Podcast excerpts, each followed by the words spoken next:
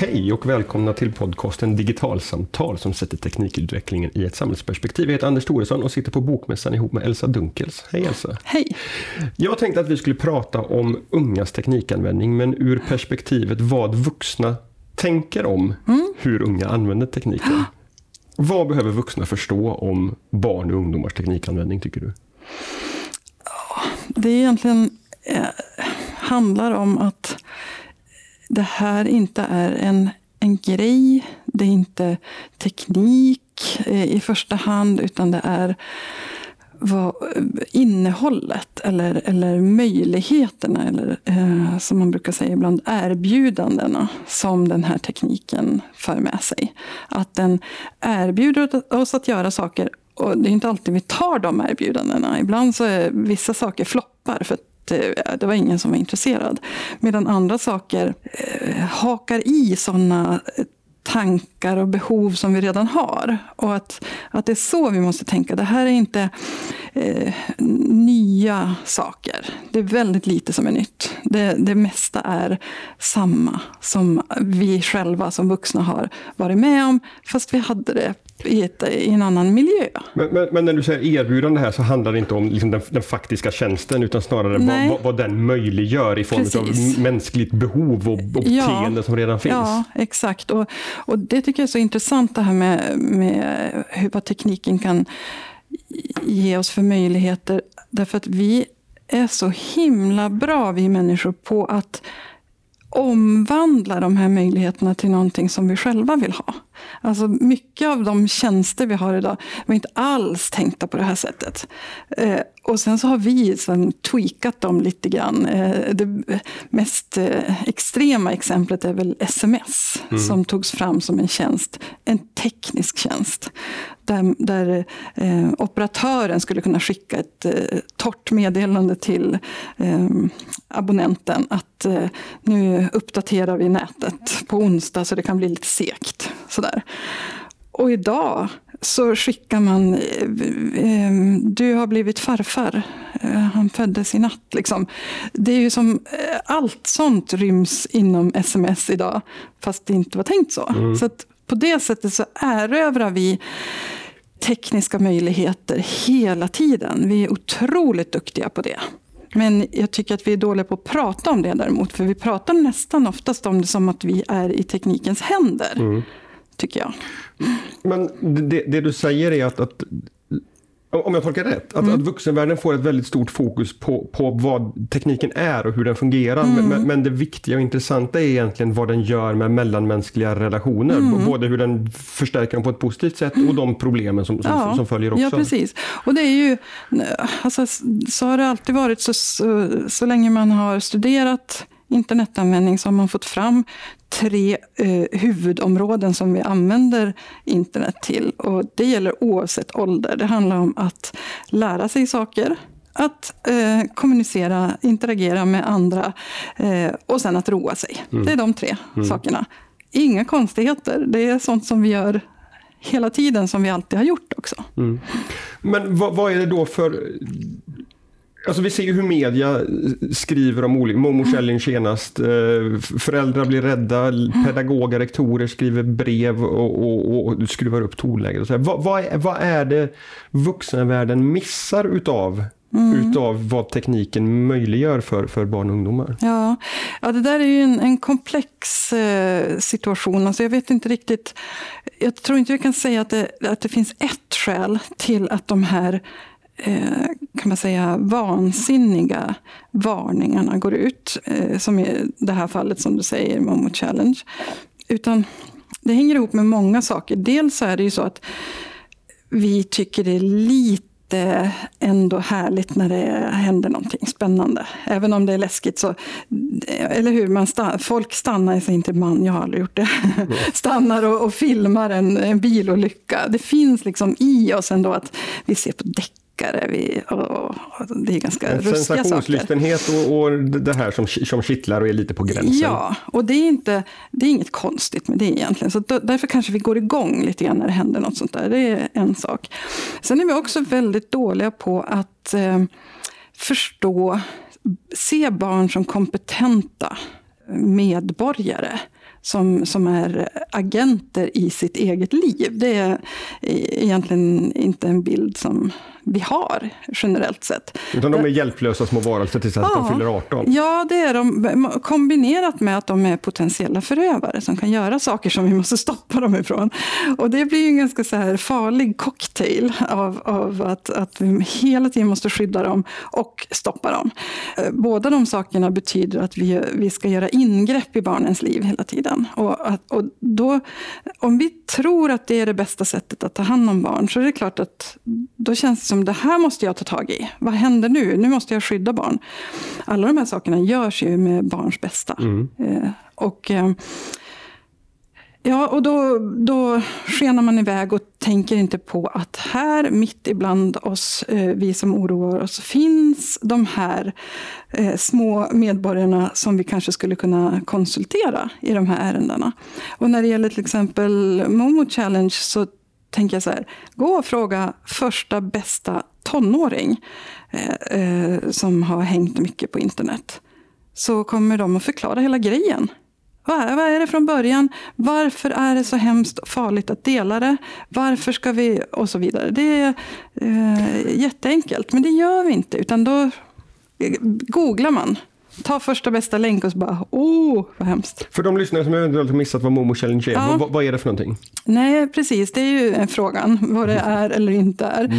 Men det, den berättelse som cirkulerar, det är ju en gammal klassisk sån här vandringssägen. Den har de, mycket av de uttrycken i alla fall.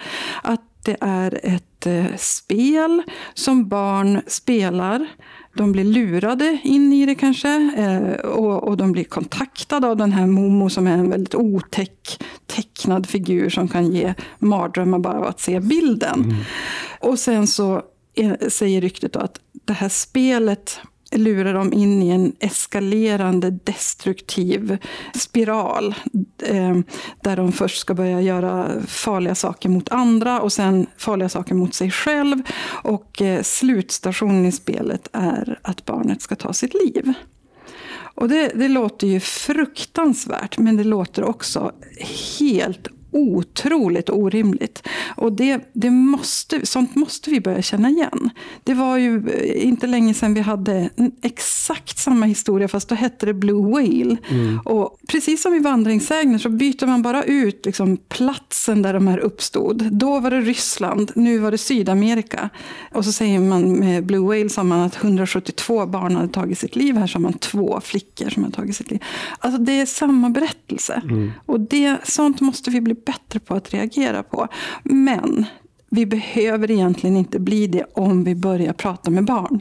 För att många av de större barnen eller ungdomarna de vet det här. De har redan genomskådat att det här är en vandringssägen och inte någonting ja, som kommer... Mm. Tyvärr har de ju många fått göra det med ett ganska högt pris. Okay. Därför att de har fått utforska de här sakerna själva eller tillsammans med jämnåriga. Att det inte har funnits någon vuxen som har påpekat saker. Att, eh, och då kanske de först har blivit väldigt rädda och sen eh, avslöjat det så småningom. Och det är ju det är ett väldigt högt pris att betala, mm. tycker jag. Men, men hur, hur har du sett att vuxenvärlden i, i, i de här fallen med, med Momo Challenge och Blue Whale och vi har haft mördarclowner tidigare och så mm. vidare. Vad, vad, är det för, för fel som, som vi som vuxna mm. gör? Ja, men det är ju för det första att rusa och stad. Det är ju det, är det första felet. Och här tror jag att många saker spelar in. Ehm, det finns en idé om att man inte ska vara sist på bollen. Det är ju liksom en sån här förhärskande idé. Det tror jag ligger bakom många såna här eh, alltså moderna tidens tidningsankor som cirkulerar på Twitter så visar det sig att det här var inte alls sant. Därför att folk eh, vill så gärna vara med i den där första liksom, svängen.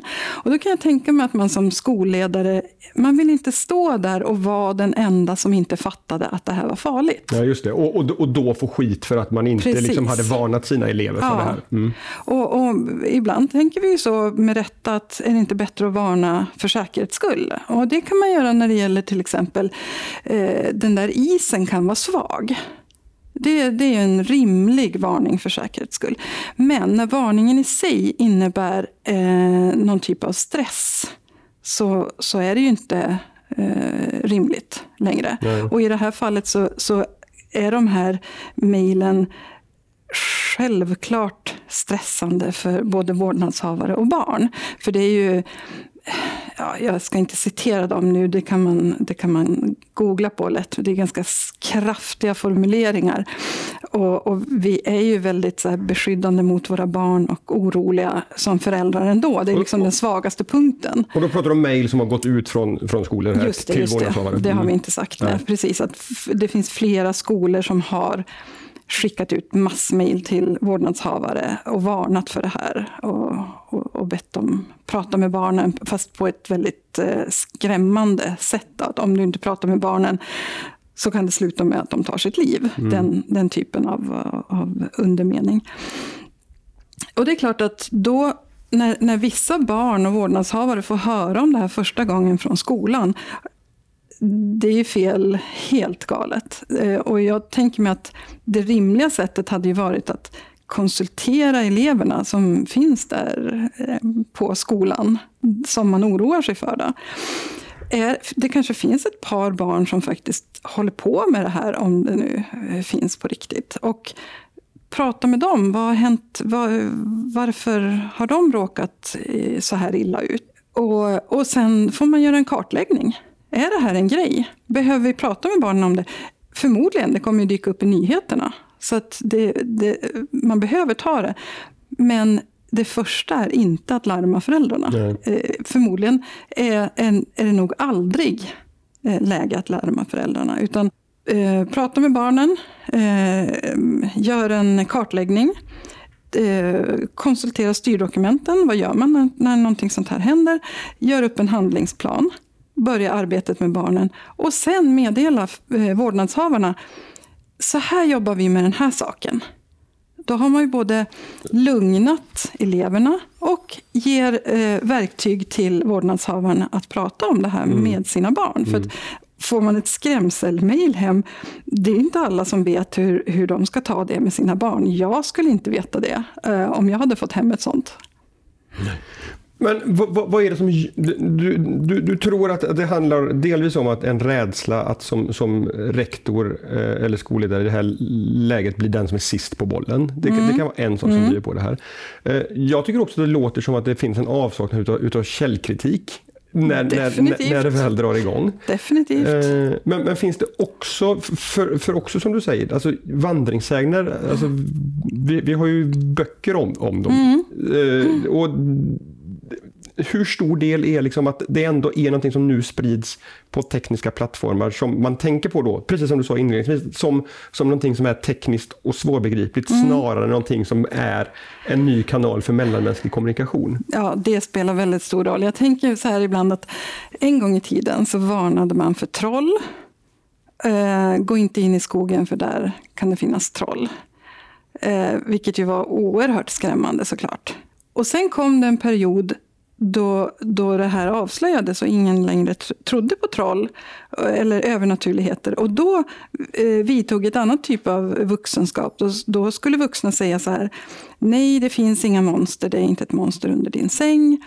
Eh, de får höra någon sån här spökhistoria och då, då får man sätta sig ner och lugna. Det, det är inte så. Du kan gå förbi en spegel, det är inte farligt. Och, och du kan ändå säga svarta madam när du går förbi, det är inte farligt. Och så. Och, och sen så kom den här tiden. När vi är tillbaka i trollskogen igen. Och vuxna är, är de som startar och underhåller den här oron, den här paniken omkring de här sakerna. Och det har ju gått väldigt fort. Det var ju inte länge sedan vi var de där tröstande. Nej. Men det, det här upplever jag, det är ju inte det enda sättet där det, vuxenvärldens liksom har ett, ett liksom skavande förhållningssätt till ungas teknikanvändning. Nej. Vi har liksom en återkommande diskussion om skärmtid, om det är farligt att spela datorspel för mycket eller för lite. Och så här. Finns det något liksom överlapp mellan de här oroarna? Som, eller är det liksom separata saker? Nej, de hänger ju ihop så in i bomben. Alltså. Okej. Mm. Men, mm, eh, och det finns, eh, det finns ju eh, forskning om, om det som man kallar för mediepaniker, som är då emotionella reaktioner på något nytt medium. Och det, är vi, det kan vi ju se. Det här, det här som händer just nu, det uppfyller alla de kriterierna. Det, det, eh, man brukar säga att egentligen så diskuterar man inte själva eh, tekniken Eh, utan man, man, diskuterar existentiella frågor, samhällsfrågor, man diskuterar samtiden, vart, vart är vi på väg? Och, och det är ett sätt att kanalisera sin samtidsångest snarare än att man är arg på just mobiltelefoner. Så allt, allt det, det är liksom helt klart att vi är där i. Men sen finns det eh, flera forskare som också säger så här att den här eh, rådande paniken just nu om internet i stort, den är så gigantisk eftersom det är en sån stor förändring. Till skillnad från videon, det gick över på några år. Hårdrockstexter gick över på några år. Men det här är, är, är, så stort så att i det här stora så ryms det till och med eh, det som en forskare kallar för eh, minipaniker. Mm -hmm. Och det är ju just det här. Mm. Momo Challenge är en typisk minipanik. Så de poppar ju upp. Så att vi som håller på med det här, vi som står på mm, medias eh, telefonlista, ring dem här om det händer någonting. För oss är det ju väldigt, finns det ett mönster här. Att det här, eh, var tredje vecka är det någonting nytt eller, eller så. Och man skulle bara kunna byta ut ordet på den här nya grejen och, och bara köra samma artikel i kvällstidningen mm, igen. Då. Mm. För den grupp, vi pratar om vuxna här och hur de förhåller sig till det, men det är egentligen barnen och ungdomarna som är de intressanta. Vilka, mm. vilka, vilka konsekvenser får vuxens världens oförmåga att hantera det här på ett konstruktivt mm. sätt för barnen och ungdomarna? Ja, eh, till exempel så har, har, man kunnat se att i, under sådana här paniker så, så sker det det, det uppstår onödiga spänningar i, i samhället mellan grupper och mellan individer och så. Eh, onödiga säger jag därför att det här går ju över. Man, man kommer på att ojsan, det här det var inte på grund av heta linjen som eh, det hände det här. Eller eh, det var inte på grund av rollspel som det här mordet skedde och så vidare. Det, det, dit kommer vi komma med det här också. Så därför är det eh, onödiga spänningar. De skulle inte behöva inträffa. Och spänningarna uppstår mer mellan ungdomarna och vuxenvärlden? Ja, till exempel. Ja. Det är ett, mm. sånt, ett sånt exempel. Att det blir konflikter som egentligen inte har någon grund. Då. Eh, och, och den som förlorar på det är ju alltid den underordnade gruppen, i det här fallet unga. Och det var samma sak när man hetsade mot hårdrockstexter. De som lyssnade på hårdrock och som kanske var tonåringar under den perioden, för dem spelar det ingen roll att det gick över, för den, den tonårsperioden levde de med det, liksom, den stämpeln. Och den kommer aldrig tillbaka? Eh, nej, Nej. det gör ju inte det. Mm. Så att de var ju då potentiella satanister under, under den perioden. Mm. Och ja, det är väl bra att de inte stämplade som det nu, mm. men vi kan inte backa bandet och ge dem Eh, de åren tillbaka. Och precis det ser vi ju nu. Men det handlar om så många fler unga nu. För, för det handlar om eh, flera årskullar. Det handlar ju om, eh, vi har ju sett barn födas och bli vuxna under den här perioden som vi har haft massanvändning av internet i Sverige. Och där vi då också har haft den här paniken. Mm. Så att det måste ta slut. Och vi har ju det i vår makt att avsluta det här. För vi, det här som vi pratar om nu, de här eh, tidigare panikerna, det är ju allmängods. Mm. Alla vet om det här. Mm. Eh, och då skulle man kunna använda den kunskapen till att, att titta på sitt eget beteende och, och, och, säga nej. Nej, nej, nej, det här tänker inte jag göra. Jag har sett de där debatt, debattprogrammen på tv. Jag känner igen argumentationen. Den är förbrukad. Mm. Men kan man inte också vända på det? De, de, de hårdrockarna som, som blev eh, utpekade som potentiella satanister, de kanske inte har jätteont av det i vuxen ålder sen att det var så under en, under en tonårsperiod. Hur, hur, farligt är, hur farliga mm. är de här liksom, Nej, alltså det, det är alldeles riktigt. Eh, och det kan, eh, man kan också säga så här att en, det kan vara bra med en typ av utanförskap. Man får liksom lite så här jävlar anamma och, och så. Mm. Men det vet vi inte att det är så för alla. Eller snarare, vi vet att det inte är så för alla. Mm. Vi kan se att det finns eh, individer, kanske till och med hela grupper som drabbas hårdare och som, som kanske hamnar i livslångt utanförskap av olika skäl. Det kanske inte fanns något stöd hemma eller det fanns ingen schysst i skolan. Och det finns massor med skäl till att vi har inte rätt att utsätta Nej. någon för en, en onödig grej helt Nej. enkelt. Och jag, jag, tror att du har sagt det när jag intervjuat dig tidigare och jag vet att andra har sagt det också. Att, att det, det, allra viktigaste skyddet här mot liksom o, obehagligheter på nätet som man kan ge en, en, en, ett barn eller en tonåring, det är att se till att ha en bra vuxenrelation. Mm. Med, med, för, så att de kommer och vänder sig till en med ja. de problemen som man får. Och att då liksom ha, ha det här liksom panikartade beteendet, tankesättet som vuxen, det främjar ju inte den relationen. Det är precis så. Och, och, Det här du säger, det är ju det som forskningen visar om säkerhet på nätet. I princip det enda vi kan slå fast riktigt säkert. Att, att det tryggaste är att barn och unga vågar komma till vuxna. Mm. Eh, eftersom vi kan bidra med olika typer av, av, stöd. Om det kan vara rent praktiskt, de har råkat ut för ett brott. Eller om det handlar om emotionellt, att de mår dåligt för någonting de har sett. eller så. Och allt däremellan såklart. Men eh, det, den grejen, det lossnar liksom inte. Den idén om att det är det tryggaste. Däremot är det ju många som, eh, när jag är ute och föreläser och så, som kommer fram och, och, och, säger så här, oh, vad skönt det här var. Nu känner jag inte den där pressen att jag kanske ska gå igenom barnens mobil eller vad det är för någonting, övervaka dem och sätta upp regler. Så att det, det, landar ju hos de flesta människor väldigt bra, för att det stämmer med en, en bild av föräldraskap som många delar, eller vuxenskap, för det handlar ju också om skolans relationer till eleverna.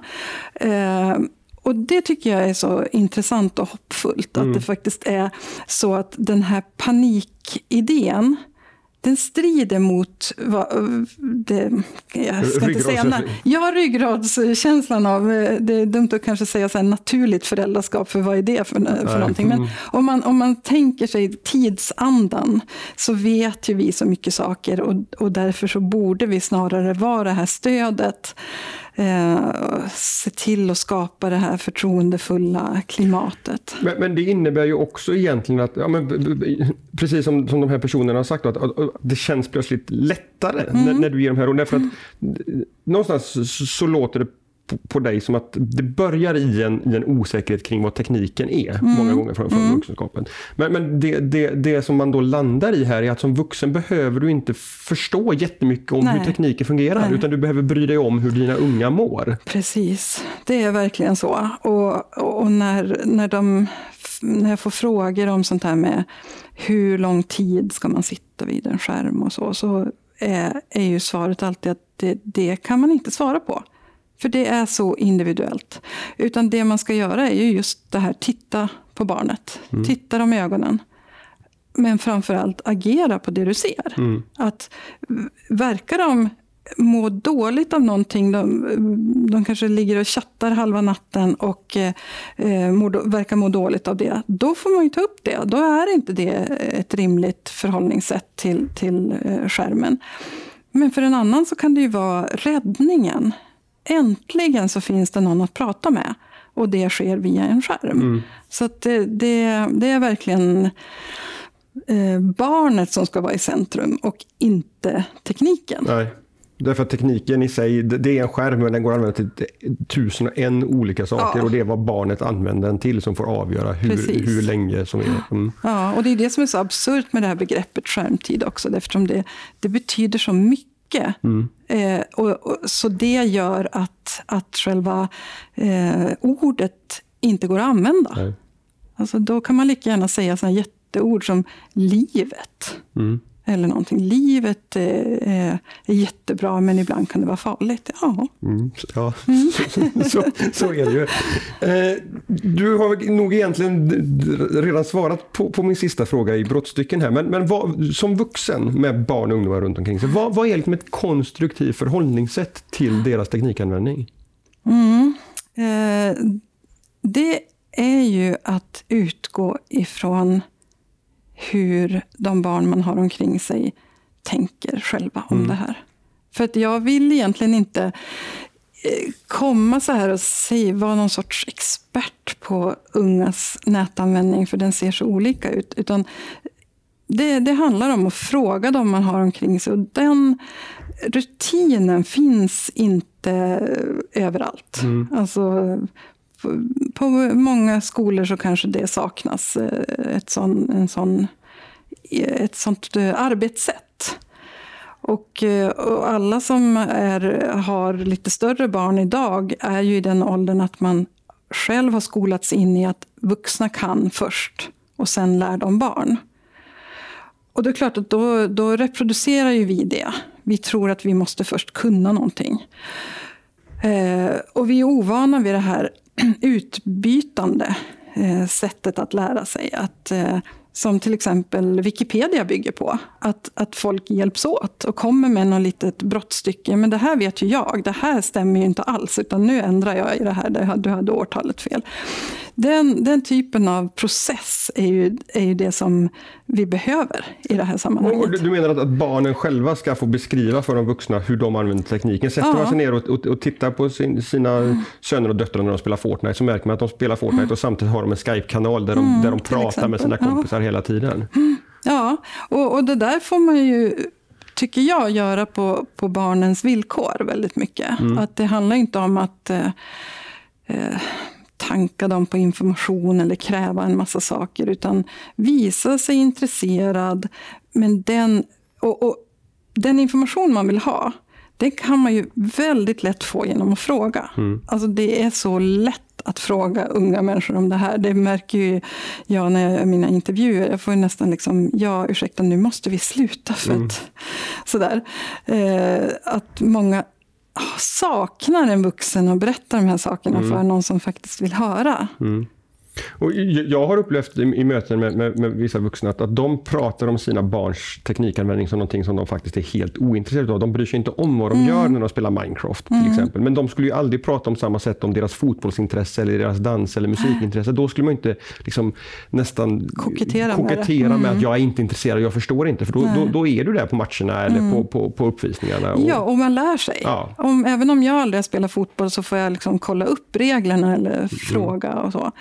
Alldeles riktigt. Alltså jag tycker det är ett jättebra exempel. Alltså man kan tänka på det som ett annat fritidsintresse. Man kan tänka bort det tekniska en stund och tänka vad hade jag gjort om det här hade varit fotboll? Ja, då hade jag engagerat mig. Jag hade frågat när behöver vi äta för att du ska hinna det här? Eh, jag kanske måste säga att nej, du orkar faktiskt inte gå på träningen ikväll, du är alldeles för trött. Det finns massor med sådana saker som man skulle kunna härma eh, från andra förhållningssätt. Mm. Och, och, som då återigen faller tillbaka på, liksom, flytta liksom fokus från tekniken till hur är jag en bra förälder till mitt, mm. till mitt barn? Mm. Det är inte svårare än så. Nej, det är ju inte svårare än så. Och därmed är det ju väldigt, väldigt svårt såklart, ja. eftersom det är så enkla, enkla saker vi pratar om. Men nej, på sätt och vis är det väldigt enkelt. Om man kan bortse från det tekniska, mm. så är det, då hamnar man bara i livet. Mm. Eh, punkt. Och då våga också lita på den, på den erfarenhet man har som vuxen mm. och hur man, hur, hur man applicerar den i andra situationer. Ja, och mm. vad jag skulle vilja eh, liksom, ingjuta den typen av trygghet i eh, många vuxna. Att du fixar det här. Du har redan all kunskap du behöver för att ta de här frågorna med ditt barn. Men du vet inte om det därför att media pumpar ut att det är så farligt. Egentligen så det, den här mediebilden av internet och unga, den påminner ju faktiskt om skogen. Mm. Som man inte visste om det kanske fanns varelser i. Och det var så här mystiskt och läskigt. Och det blir ju samma sak här då. Då måste man ju varna för säkerhets skull. Gå inte dit, det finns troll. Mm. Det, det, här, det här självförtroendet, hur, hur ingjuter man det i, i den föräldrageneration vi har nu? Mm. Jag, jag tänker att det handlar om att tala om hur det ligger till. Att, eh, och när jag berättar om forskningen så tänker jag att det blir till tankeverktyg för vuxna som då använder det i vad de nu har för processer, om de är professionella gentemot barn eller om de är vårdnadshavare. Så I det här som de redan gör så får de ytterligare tankeverktyg. Eh, så det tror jag är grejen, alltså kunskap. Mm. Så det faller ju alltid tillbaka på det. Men, men det är verkligen så i det här fallet. Alltså. Mm. Då skickar vi med den tanken till våra lyssnare, att, att ja. skaffa, skaffa, kunskap, prata ja. med era barn. Ja. ja. Bra. Elsa, stort tack för att du var med i Digitalsamtal och pratade ja, om de här tack sakerna. för att jag fick komma.